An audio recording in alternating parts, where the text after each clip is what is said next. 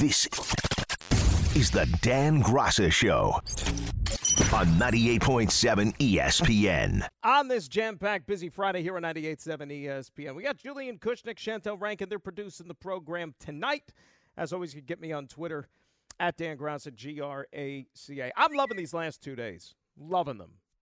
Love the college hoops, and when the NCAA tournament rolls around, these first two days of the tournament where it's hoops wall to wall – from basically 12 o'clock in the afternoon till about 12.30 at night. There's nothing like it. I'll put these two days up with any other on the sports calendar throughout the year. And that could be, you know, the first Sunday of the NFL season. That could be opening day baseball, what, whatever.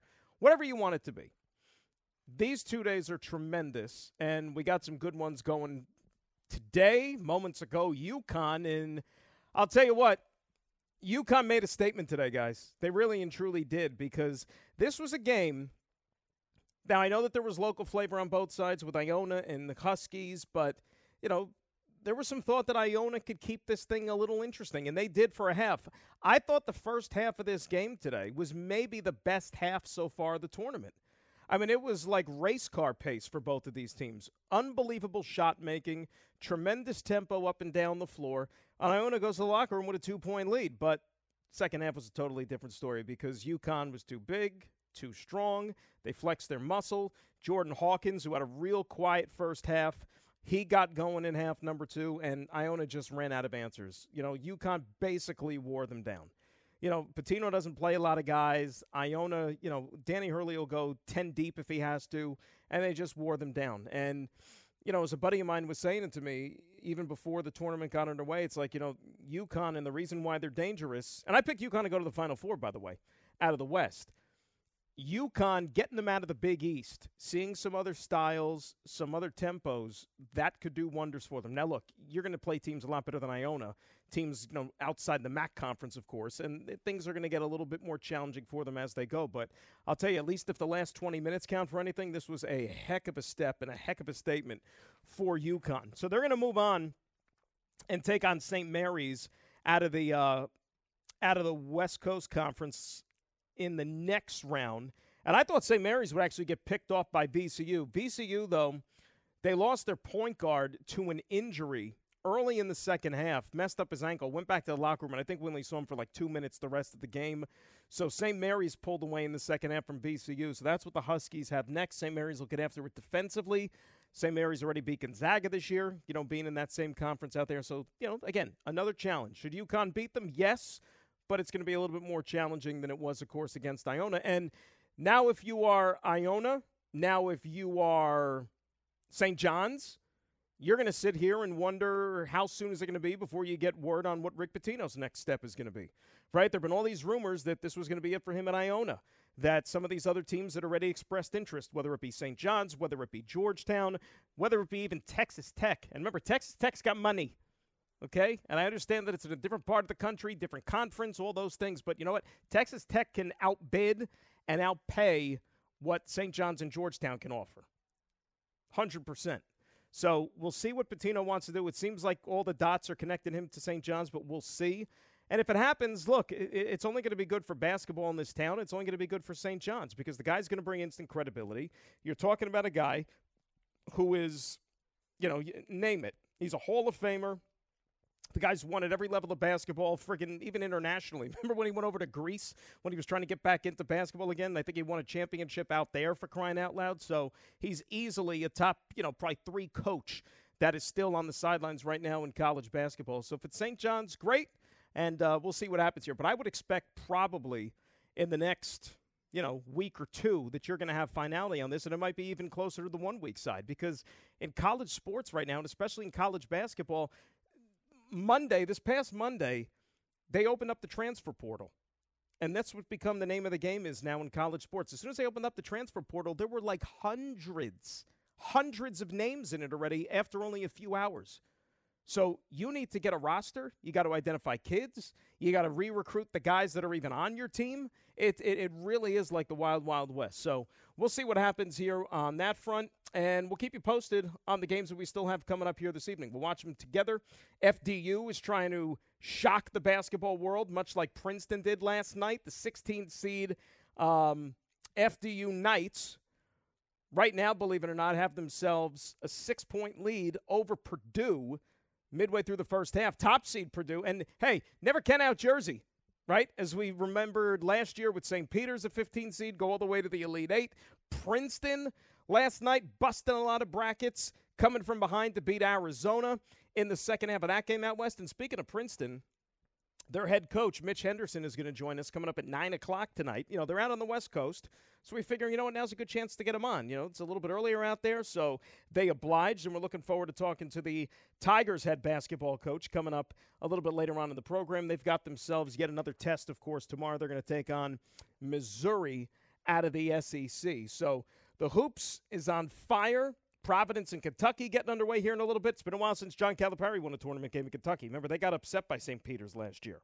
So, big one for them. And there have been these rumors all season long about maybe should Kentucky move on from Coach Cal. Maybe they both could use, you know, a refresh someplace else. Um, so we'll keep our eyes all on the hoops as we move forward uh, throughout the night. And plenty of your phone calls, too, at 800 919 3776. And how's everybody's bracket doing?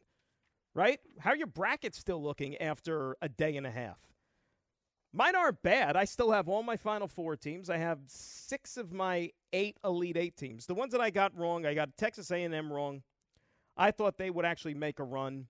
You know, A&M was left out of the tournament last year. They'd played real, real good basketball the last couple of months down in the SEC. But I'll tell you, Penn State just shot lights out last night. And watch out for Penn State. They are a live dog right now. And the other thing, maybe why I was a little hesitant and skeptical on Penn State – I tend to shy away from these teams, and I don't have a lot of confidence in these teams going into the tournament where there's always some speculation surrounding their head coach. You know, because Micah Shrewsberry, the coach of Penn State, he's already been rumored to maybe be going to greener pastures, whether it's Georgetown, whether it's, you know, one of these other available jobs. And generally speaking, if a team has a coach that's rumored possibly to be moving on to a new job, it, it affects the play. Like, case in point, remember last year, Seton Hall in the first round of the tournament with Kevin Willard. Seton Hall went out west, and they it, it, was probably one of the worst performances by any team in the entire tournament, and they didn't stand a shot. And then five minutes after the game ended, Kevin Willard was already the new coach of Maryland. So um, that's why I didn't go Penn State when push came to shove. But hey, they were pretty damn good last night. That's for sure. So tournament is uh, in full go, and there is nothing like it here at 800 919 3776. Now, we're going to do a lot on the football tonight, as you would expect, because, you know, when we last talked to you, what was it, Wednesday? I was on the air Wednesday afternoon with Bart, and that was when the Aaron Rodgers stuff broke. And that was when, you know, he went on Pat McAfee and he told the world that his intention is to play for the Jets. And it was craziness, pandemonium, and even 48 hours later, it's still surreal that Aaron Rodgers had words come out of his mouth that said, I want to play for the New York Jets, which, you know, people don't say those things. You know, people don't say I want at least with options, right? And somebody who is a first ballot all-time great Hall of Famer like Aaron Rodgers generally does not associate with the New York Jets, but that's what's going to happen. But when will it happen? And how will it happen? Right? And that's the next point of business here that both of these teams are going to have to get on with. And the question really is going to be more than anything else, who blinks first? It's going to be the Jets. It's going to be the Packers. And, and, and I'm sure you've heard it. It's everywhere. There is just so much garbage out there about who's got more. You know, it depends whatever day of the week you wake up, or maybe whatever hour of the day it is. It seems like that team's got more leverage, depending on who you hear it from. Well, the Packers got more leverage. No, no, the, well, you know, the Jets have some more leverage. Oh, you know, Aaron Rodgers is actually the one with the leverage, and, you know, they could do whatever the heck he wants. Well, it, it doesn't work like that. You know, we can actually live in a world – where both sides can coexist. And guess what? They can both actually claim to have leverage. How about that? You know, I don't think that it has to be a game. There's no give and take. And the rumor that's been already, you know, been floated out is that the Packers are the latest this week, where the Packers want two first round picks. Or at least a first round pick and then some. And to be fair, from the moment this thing was even a figment of people's imaginations once upon a time. I've been saying that this is not going to require a first round pick, and I'm going to s- stick with that. Okay? I have not backed off of that. The Jets could be able to get something done without sacrificing a first round pick to go get Aaron Rodgers. I firmly and truly believe that. Now you're going to say, well, look at the last couple of quarterback trades that have happened in the offseason, right? The Russell Wilson one to the Broncos last year. We know that didn't work out great. Broncos paid an arm and a leg. Year before that, you had the Rams and the Lions playing musical chairs with the quarterbacks, Stafford and Goff.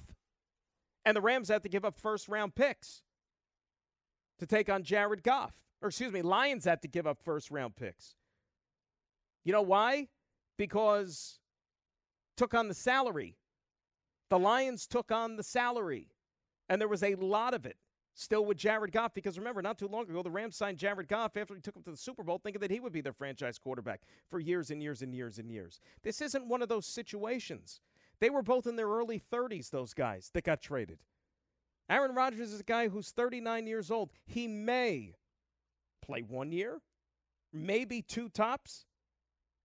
And that's another story for a little bit later on in the show. But to be fair, that was one of the things that gave me a little bit of pause when he was given his whole diatribe on the McAfee show the other night about, you know, his intentions and that when he went into the darkness retreat, he was 90% sure that he was going to call it a career and that he wasn't going to play. And then two and a half days in the dark, all of a sudden he changed his mind when he found out that Green Bay had plans to move on from him.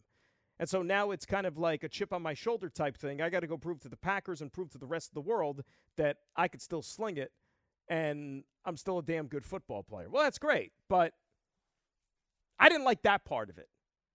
I didn't. I th- that didn't sit well with me. But you know what? His play is going to be the one to ultimately do the talking. So we'll see. But who's got the leverage, right? Who has the upper hand in these negotiations? We'll talk about it at 800 919 3776. And not just that, just overall thoughts on this. I mean, think about this. Aaron Rodgers is going to be the Jets quarterback, barring something completely unforeseen. When did you ever think, as a Jet fan, you would be able to utter those words? So we'll get into this a little bit deeper. As I said, Mitch Henderson, head coach of the Princeton Tigers, going to join us coming up at 9 o'clock tonight, fresh off their upset win over Arizona yesterday in the NCAA tournament. Dan Graca Show on this Friday night, St. Patty's Day edition, right here on 98.7 ESPN. This is the Dan Graca Show on 98.7 ESPN. We all know breakfast is an important part of your day, but sometimes when you're traveling for business, you end up staying at a hotel that doesn't offer any. You know what happens? You grab a cup of coffee and skip the meal entirely. We've all been there. But if you book a room at La Quinta by Wyndham, you can enjoy their free bright side breakfast featuring delicious baked goods, fruit, eggs, yogurt, and waffles. And really, who doesn't want to start their day with a fresh hot waffle? Tonight, La Quinta, tomorrow, you shine. Book direct at lq.com.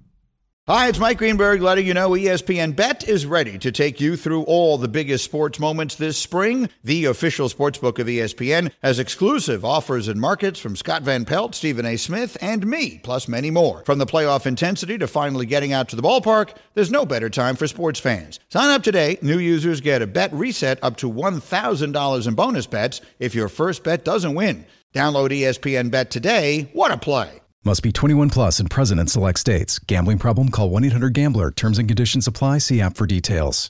This podcast is proud to be supported by Jets Pizza, the number one pick in Detroit style pizza. Why? It's simple. Jets is better. With the thickest, crispiest, cheesiest Detroit style pizza in the country, there's no competition. Right now, get $5 off any eight corner pizza with code 8SAVE. That's the number eight, S A V E. Go to jetspizza.com to learn more and find a location near you. Again, try Jet's signature eight corner pizza and get $5 off with code 8SAVE. That's the number eight, S A V E. Jet's Pizza. Better because it has to be. You know, a lot of reasons why, uh, you know, the, the Jets are attractive. Um, but, you know, there's one coach who's been as much to me as any coach I've ever had. Andy Evans be the coordinator there. That's Aaron Rodgers a couple of days ago on the McAfee show. And of course, he's referring to Nathaniel Hackett, new offensive coordinator for the New York Jets. We welcome you back in here. Dan Graca Show, 98.7 ESPN. Taking it till 10 o'clock tonight. Anita comes by then with the weekend wager. Okay, so what is it going to take? What is it going to take to get Aaron Rodgers here? What is it going to take to satisfy the Jets? What's it going to take to satisfy the Green Bay Packers? Because really, that is the last hurdle right now. That is the only thing that stands between Rodgers officially being introduced out there in Florham Park, and I'm sure there's going to be a mass gathering of individuals covering that scene whenever the time comes. And who's got the leverage? Now, first and foremost, I know that if you really want to put a drop dead date on this thing, it really, I think, is something that the Green Bay Packers are going to have to answer to more so than even the Jets. Because they're the ones that stand to gain in terms of what could help them in the offseason. Because the Jets are getting the player, right? Last time I looked, the Jets don't have a game until, what, September, whatever? Training camp is going to begin late July. I mean, if Aaron Rodgers doesn't even take one snap of the offseason program and just rolls into camp in July, would it stink? Yeah, probably. You want him to establish a little bit of that chemistry with his wide receivers and maybe even act as somewhat of a, a sounding board as a guy who knows the offense, knows the system, and can help maybe ease that transition a little bit to some of the guys who are going to be trying to pick it up. But the Packers, on the other hand, you know, whether it's the picks, whether it's the players, whatever they're going to get in exchange, you would like to think that that's something that could help them as they try to configure their roster for the 2023 season because there is going to be a little bit of a different look here. You know, you're going to go into this thing for the first time since 19 Think about this for a second, right?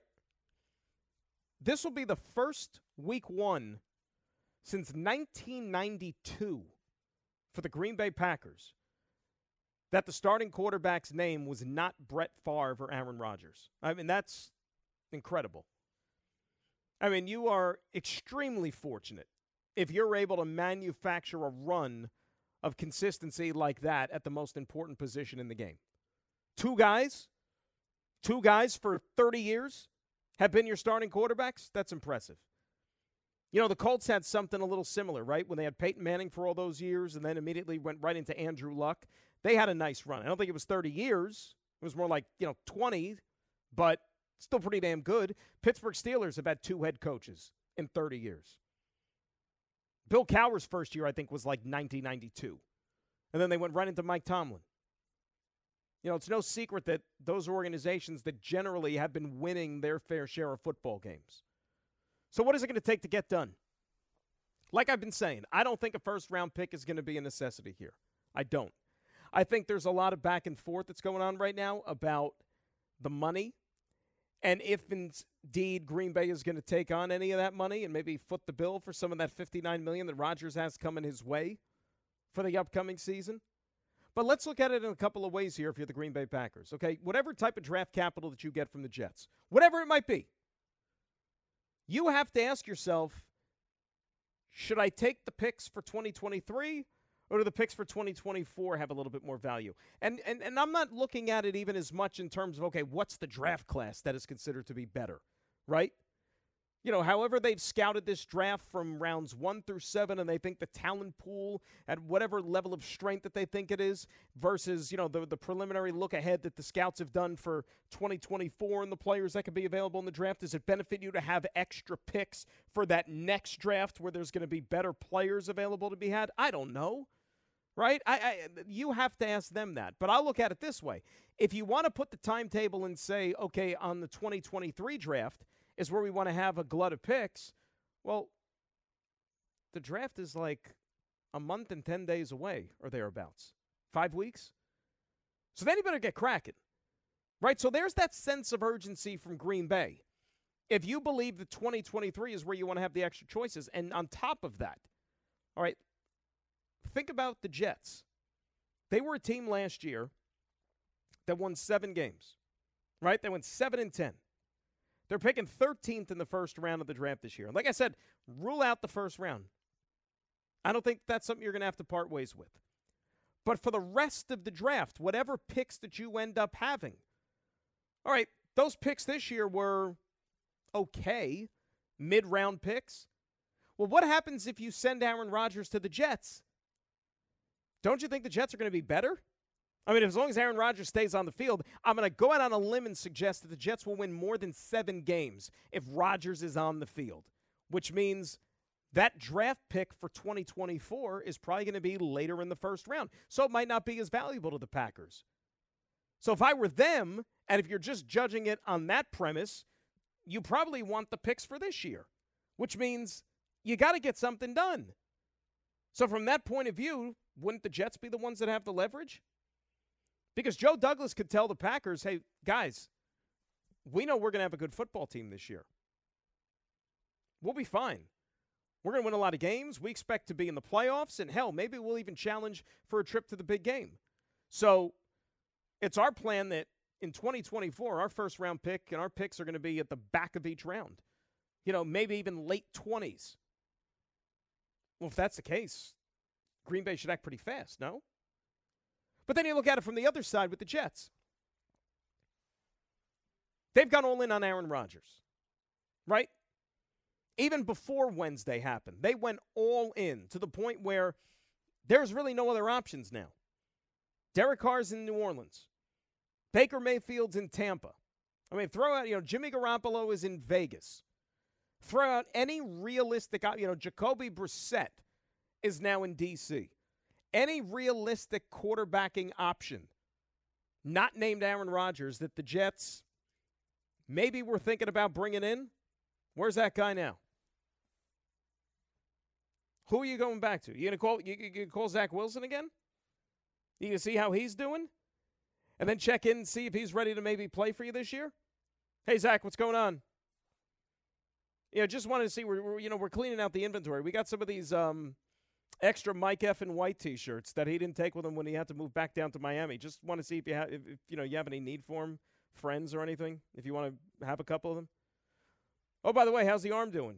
Oh, you you think you maybe want to be ready to start? You know, at OTAs when we get this thing going. Like you, you can't do that right? You're not going back to Zach Wilson. As a matter of fact, I mean, they got to go out there and still find themselves a backup quarterback now.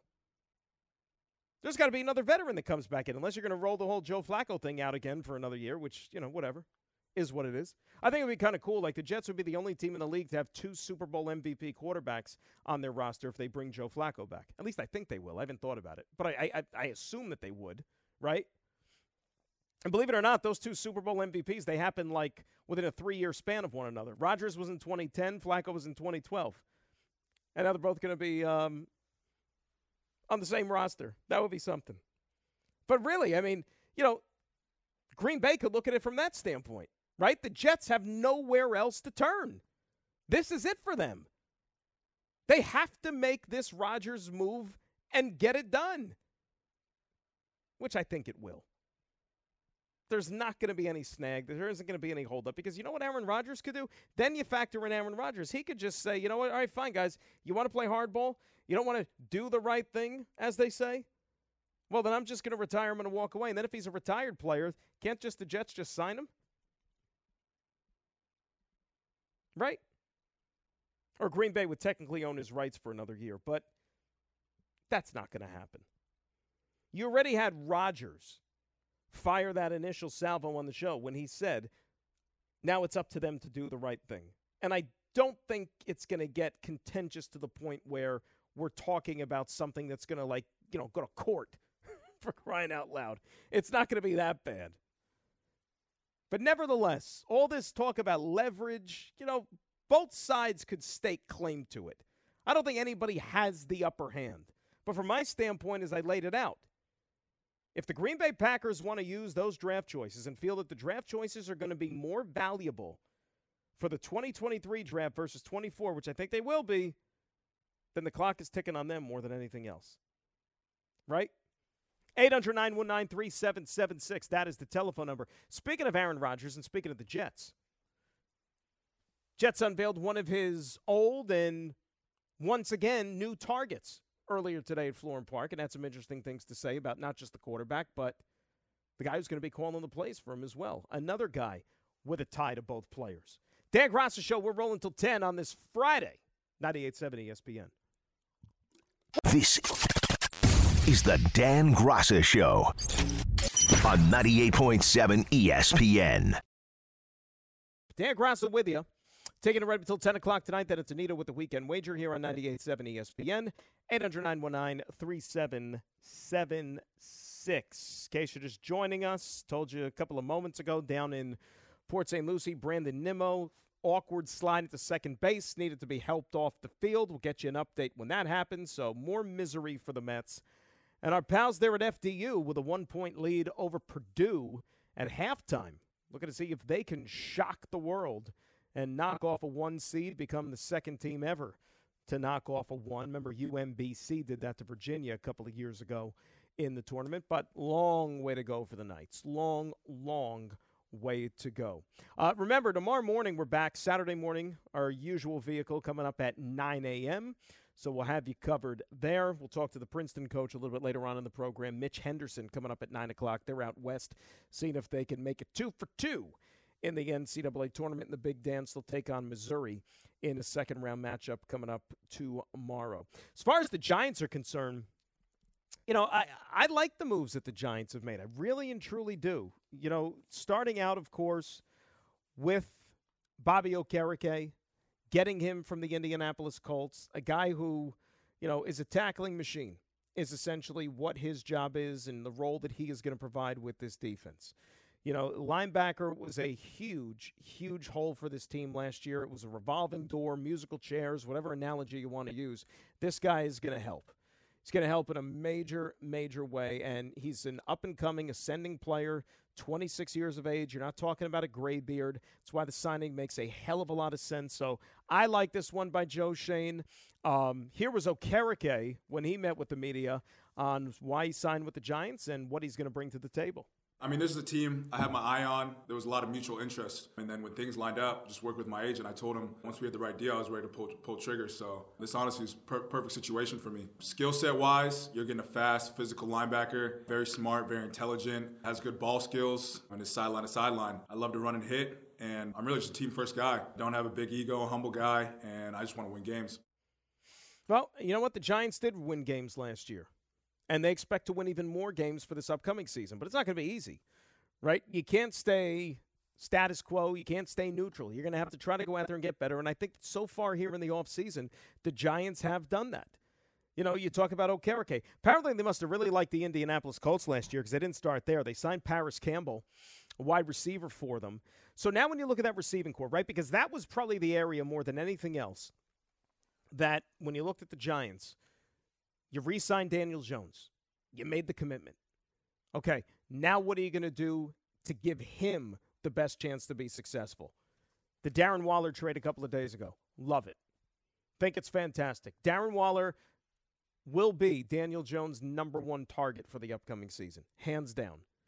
It's essentially only a one year deal because you're talking about a player who all the guaranteed money was up at the end of the season. I even saw that they converted some of that money too into bonus. So it frees up even more salary cap space for the upcoming season. Waller, I think, is going to be huge here. Then you look at the rest of the wide receivers. Okay, they re signed Darius Slayton. And give Darius Slayton a hell of a lot of credit because this was a guy who was a fringe rotational wide receiver at the beginning of last year. Right? I mean, essentially. You're talking about a guy who was a fifth round pick wasn't you know a starter wasn't a guy who was somebody that you know we would confuse with being elite or you know somebody who was so critical to the team's success. But because of all the injuries and because of guys in and out of the lineup and because of the revolving door that it was for the Giants at that position all season Slayton was the guy who ended up being their most consistent receiver all season long. And the Giants realized you know what this is a guy that we should probably keep around right? He has chemistry with the quarterback. They seem to work well with one another. I mean, I know that the numbers don't jump off the page. You know, you're not going to look at something and say, oh, the guy got robbed for all pro. No, that's not what we're suggesting. But if you watch the Giants all year last year, Slayton was their best wide receiver. Now, again, that might not mean a lot, but in fact, he was their best wide receiver. And I think it's going to benefit all parties involved now having him back for another go round. They made sure they re signed Isaiah Hodgins. Okay, you signed Parris Campbell. Wan'Dale Robinson is going to come back from really having his rookie year being shot because of injuries.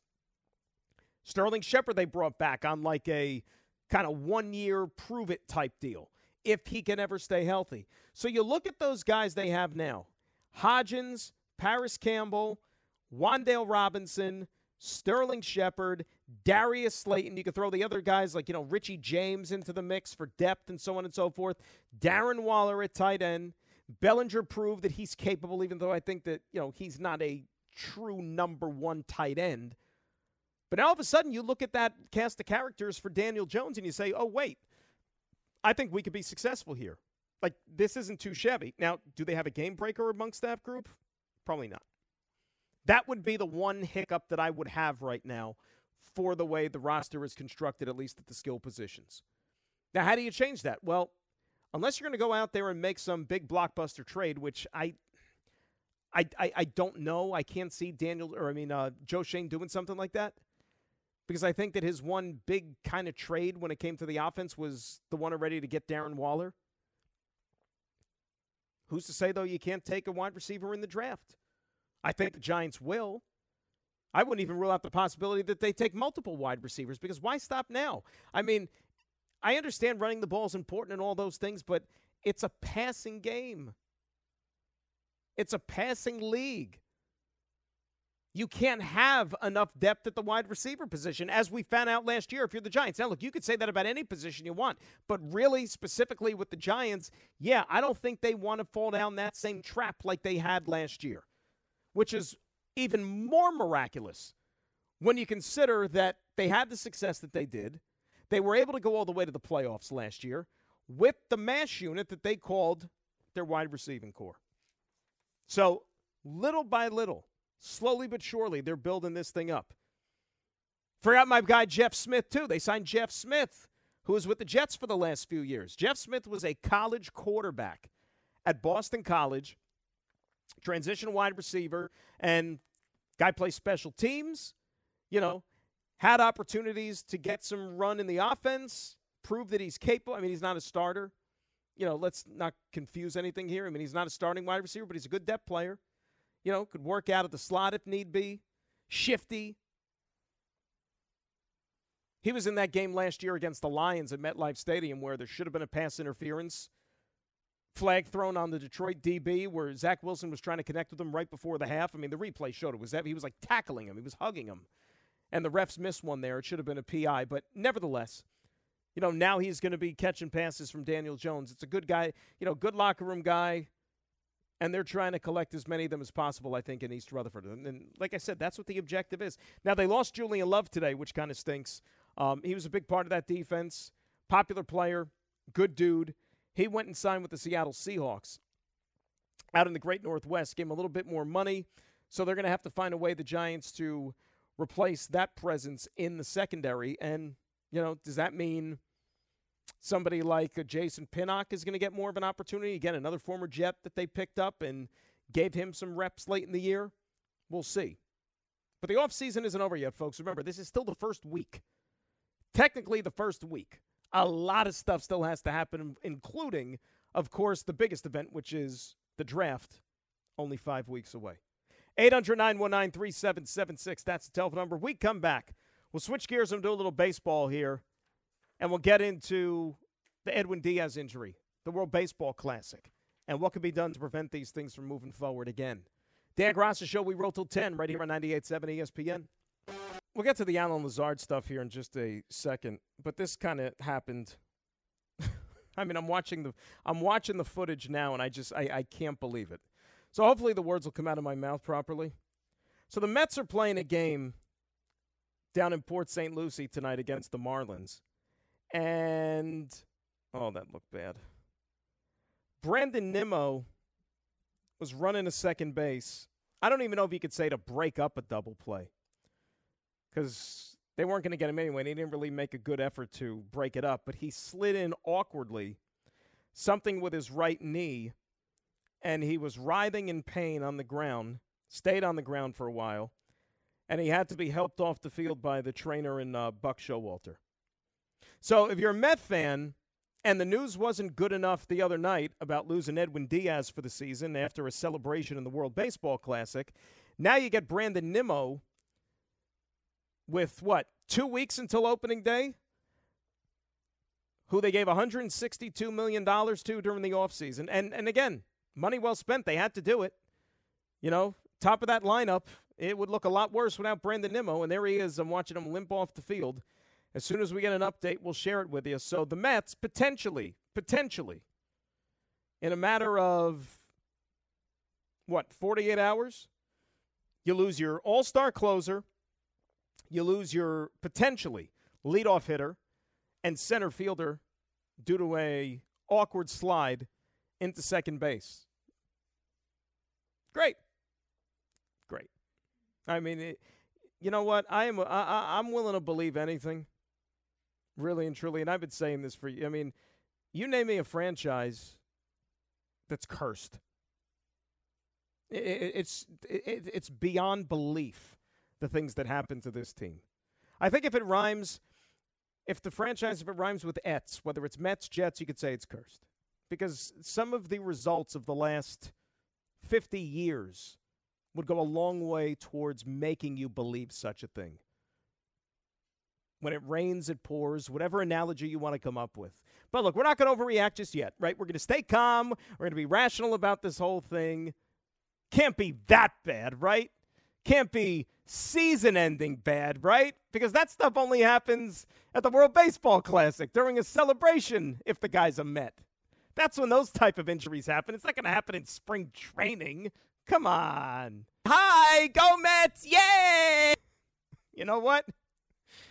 You know what? I hope we could be saying that at the end of the night. I'm I'm you know what? I'm not even going to allow myself to go there. I'm not. I'm not. Going to be a positive theme show. St. Patrick's Day, right? Maybe the Mets will have some luck of the Irish tonight. They certainly don't have any luck of the baseball gods. Any of the baseball gods Irish? Can we confirm that, Julian? I don't know if we can look that up on the internet. I'll Can we Google baseball gods, like the roster of them, whoever the hell they are? They're probably anonymous, though. I mean, that's what it's come to. We're, we're sitting here, we're sitting here trying to suck hope out of fictitious individuals. Oh my gosh, 800 919 3776. So yeah, I guess if you're a Met fan, whatever type of um, beverages you were looking to consume tonight, you might have to consume a few more if this Nimmo thing turns out to be as wonderful as the Edwin Diaz was a couple of nights ago.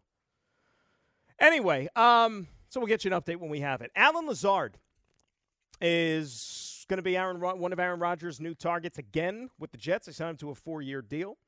And earlier today, he met the media out at Florham Park. So he was asked, "Well, why'd you want to be a Jet?" A lot of things, honestly. Starting one, born and raised in the Midwest, Des Moines, Iowa. You know, played in Green Bay these past few years. But personally, for me, I just wanted to get to a big city. I wanted to get to a spot that especially has just a melting pot of culture and just be able to get that experience. You know, the bright lights. New York City is something, you know, I came out here for the first time a few months ago to get the experience of the city and everything. So that was something that really attracted me to come to New York. See, I'm the complete opposite. Like I'm, you know, from here, big city, and I probably would look to go to some place relatively quiet. Like I like my quiet. I don't like the hustle, the bustle, and that type of thing. But Aaron Lazard is looking for a little bit of a pick me up, which is fine. And I think he'll do well here. I really and truly do. And I don't think that him being here, as I said the other day, I don't think that it's necessarily 100% tied to Aaron Rodgers coming over as the quarterback because I think the Jets had eyes on him.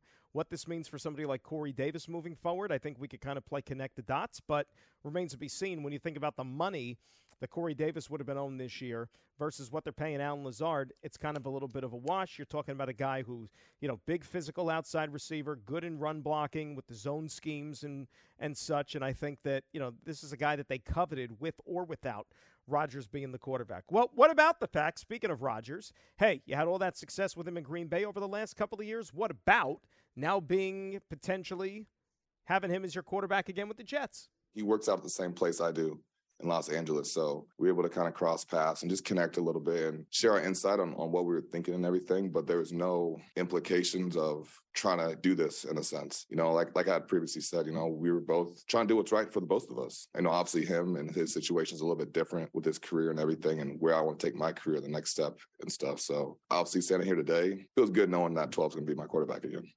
It was funny because he said something. He's like, "Well, um, I think they asked him if he had any sort of communication with Aaron Rodgers during this whole process. Like when we were trying to get to the bottom of it and get some answers and figure out just what the heck was going on. And he said, Well, to be honest with you, communication with Aaron in the offseason is kind of minimized. I took, yeah, because the guy's going on a darkness retreat and things like that. He probably just goes off the grid, and you know the next time you talk to him, we're probably going to be like OTAs. Gee whiz! And lastly, what are the expectations going to be, uh, Allen, for the Jets with Aaron Rodgers? You know, I think with Aaron Rodgers as quarterback, the the possibility of wins always a thing. With that being said, like it's really the Super Bowl. Know, I think that's especially at the point of his career and everything and his ability. I mean, four time MVP winner won back to back MVPs two, three years ago. His caliber of play automatically elevates everybody's potential and abilities on the field immediately. So we have high expectations. I have high expectations. And they should. I mean, that's why they've moved heaven and earth to go get him, and that's why they put such a, an emphasis and a premium on upgrading the position. I mean, they told you that at the end of the season, right? The owner came out and said quarterback is the missing piece. I believe he used the term plug and play. That was going to be the deciding factor between a club that, you know, had some talent but ultimately couldn't get over the hump down the stretch of the season and missed out on a playoff opportunity versus a club that now you get this guy and now all of a sudden the sky is the limit. When you think about the teams that are in the AFC and you think about the quarterbacks that you're going to have to go head to head with, yeah, it helps to have a guy like this. And as I said the other day after it happened on Wednesday, you now go into every game if you're the Jets, right? Each and every game with a quarterback who you feel ha- can give you a legit shot to win it. The gunslinger. You're never out of it. You always have a shot. And they probably haven't had that guy that would give you that feel as a fan maybe since that one year with Brett Favre, to be quite honest with you, right? Where you'd go into any matchup thinking, okay, we got our guy. Give us your best shot. You know, because if you think about all the quarterbacks since then, it's, you know, Sanchez, Geno Smith, Ryan Fitzpatrick, Josh McCown, Darnold, Zach Wilson. I mean, you name it, right? You never really had somebody established enough to where they were considered one of the upper echelon guys in the game that, yeah, we got our guy. We're good. Now you got that guy again. And that's what makes this whole thing exciting. And I'm sure that, you know, if you're a fan, you'd probably like some finality. Hell, the Jets would like some finality with everything that's gone on here. It'll get done. Trust me, it will get done. We'll also keep you updated here on this Nimmo news from down in Port St. Lucie, which is just par for the course if you're a Met fan. What can I tell you? Good first half out of FDU. Believe it or not, they got a halftime lead over Purdue, top seed, 32 to 31. Still got a lot of basketball to be played. All right, long, long way to go still. I mean, we just got done talking about the UConn Iona game where Iona had a lead at halftime, and then UConn ran them out of the gym over the final 20 minutes. So we'll see what happens there. We come back, though. Take your calls at 800 919 3776. Also, get into the Giants stuff. Giants have been making some moves here. Maybe not the big splashy moves, right? But they've made some quality additions, I think, to their club that, given where they are right now with Daniel Jones and the rest of the offense, I think they're pretty solid, and even on the defensive side as well. Then we'll get into the whole Edwin Diaz stuff and the World Baseball Classic and the injury issues to start our second hour. Dan Graca Show, we are rolling till 10 o'clock tonight, right here on 98.7 ESPN. This is the Dan Graca Show on 98.7 ESPN.